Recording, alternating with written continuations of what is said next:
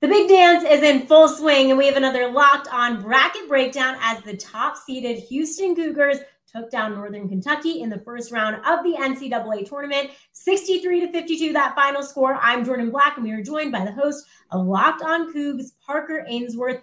Parker, a little stat for you from tonight's game: fifth lowest scoring for Houston of this season, with that 62 to 52, uh, 63 to 52 rather final score. Offensive inefficiency was the theme tonight, but maybe a, a reason for that. Will you elaborate a little bit on what you saw tonight?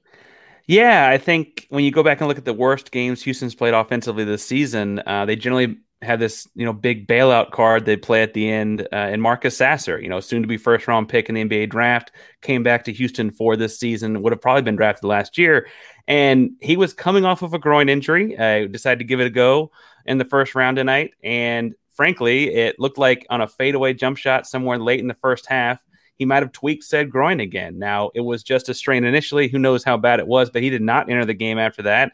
And they didn't have that like trump card there at the end, right? They didn't have anyone that could kind of pick up the slack when the other guy's shots weren't falling.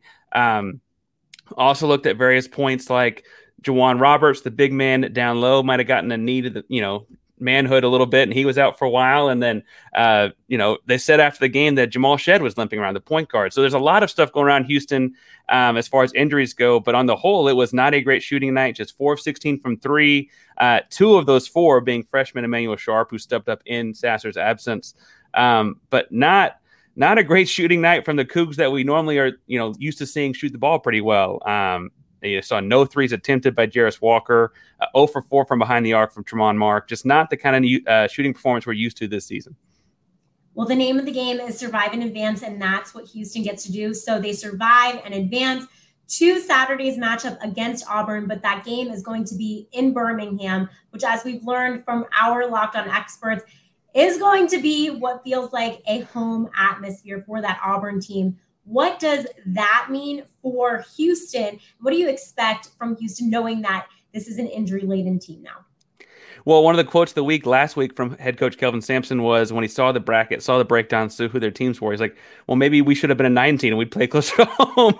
um, I have to say that like it does feel kind of counterintuitive to earn the number one seed all season long and play against a nine seed in the second round, two hours from their campus. And you could hear them, you know, on Thursday night, uh, they were chanting for NKU because they want to play the 16 seed, right? Um, I I think that it's you know a matchup that on a neutral floor and healthy, I'd feel pretty strong about but have to imagine health plays a big factor. We got to see what Sasser looks like at shoot around tomorrow.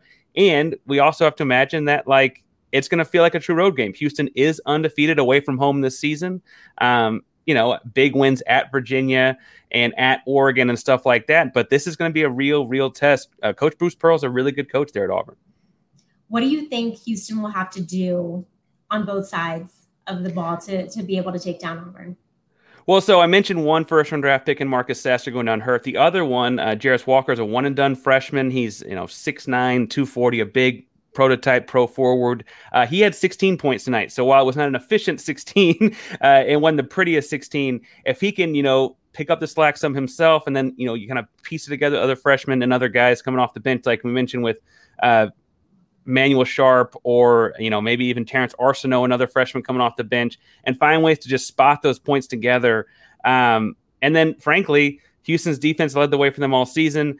As atrocious as the game looked in a lot of ways, that did hold Northern Kentucky to 52 points. Northern Kentucky's been scoring more like 68, 69 points per game, so they can continue to kind of you know ride that wave a little bit. They might uh, win an ugly one and then live on for another week. Yeah, well, you mentioned winning an ugly one, like you, you still win, but sometimes it's good to have one of those tough games at the beginning and, and, get it out of the way. What do you think about that for a team that that's this strong and this highly seeded as we move forward in the tournament and kind of getting it out of the way in the first round? it's got to be a nice wake up call to win this kind of game. I guess obviously Virginia had their own wake up call on March Madness, you know, opening day, um, and had the other, you know, side of that one. I I feel like you know, I think that it makes sense that you win the ugly one. You breathe easier. Okay, we we are fallible. We do have to listen. We do have to like, you know, we can't just walk through anyone that shows up. Um, it would be nicer on my you know own heartbeat if we a pretty one, but I, I think there's something to that as far as like waking yourself up a little bit. Absolutely. Well, for more on Houston, all those injuries, what to expect moving forward, make sure you're subscribed to Locked On Coogs. Parker, we appreciate you. And for a full view of the bracket and all the action, subscribe to Locked On College Basketball, part of the Locked On Podcast Network, your team every day. Thanks, everyone, for watching and listening.